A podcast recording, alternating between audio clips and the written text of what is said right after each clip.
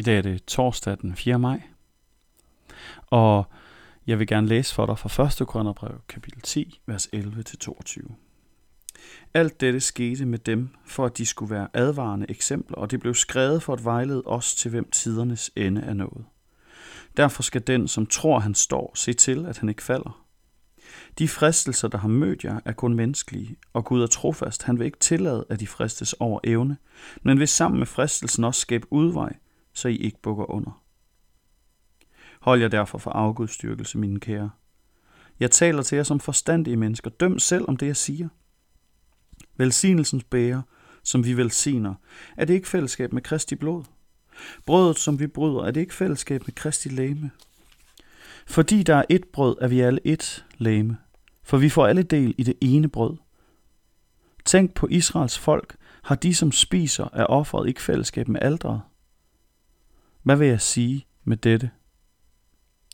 At det, som offres til afguder, er noget, eller at afguder er noget? Nej. Men at det, der offres, offres til dæmoner og ikke til Gud. Og jeg vil ikke, at I skal have fællesskab med dæmoner. I kan ikke drikke både af Herrens bæger og af dæmonernes bæger. I kan ikke både dele, øh, både have del i Herrens bord og i dæmonernes bord. Eller skal vi ikke Herren til vrede? Er vi stærkere end ham? I dag, der forholder vi os til spørgsmålet om, hvorvidt vi kan sige den kristne tro og noget andet. Paulus han står i den situation, at han lever i en synkretistisk kultur. Der er en religiøs pluralitet omkring ham. Der er mange måder at leve og forholde sig og tro på guder. Og der er mange måder at tilbe. Og det når helt ind i privatsfæren, helt ned i, hvordan vi behandler kødet, hvem vi ærer det med, når vi slagter dyret osv. Det var svært i Korinth formentlig at overhovedet kunne finde kød, der ikke var blevet offret til afguder fra vores tid er det måske svært at forholde sig til. Men tænk på, at hver eneste kylling, du spiser, formentlig for en sikkerheds skyld, har haft et bånd med øh, muslimske bønder bedt i højtaler rundt om. Fordi at det dermed er blevet indvidet og halal, sådan som muslimer kan spise det. Det tror jeg, de færreste kristne overhovedet tager noget anstød ved og spiser glade deres kylling. Men på Paulus' tid var det voldsommere end det, fordi hvis du ville spise, så spiste du ofte i templet sammen med øh, øh resten af den religiøse kult. Og Paulus han siger, I er nødt til at vælge. I kan ikke både have fællesskab med Kristus og fællesskab med afguder. Og det minder os om noget her. Når Jesus siger, jeg er vejen, sandheden og livet, så så er han eksklusiv. Han siger ikke, i kan vælge mig til og noget andet. Jeg er en tilvalgsordning, I kan hoppe på. Nej. Han er et selvstændigt abonnement, og du kan ikke have et ved siden af. Han er en inkarneret del af dit liv, og du kan ikke også inkarnere noget andet i dit liv. At sige, jamen jeg vil gerne have, have lidt Jesus på det her område, og så vil jeg gerne stadig have det her over. Det siger Paulus faktisk ikke er muligt. Det er provokerende for nogen. Det kan virke intolerant.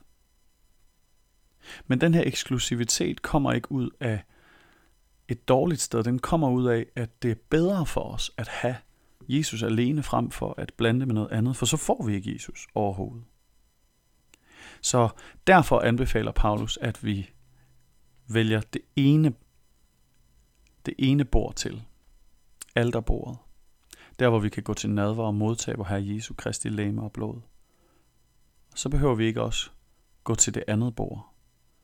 Det bord, som byder på nogle andre spændende, eksotiske, måske religiøse erfaringer, men som ikke har Jesus i kernen.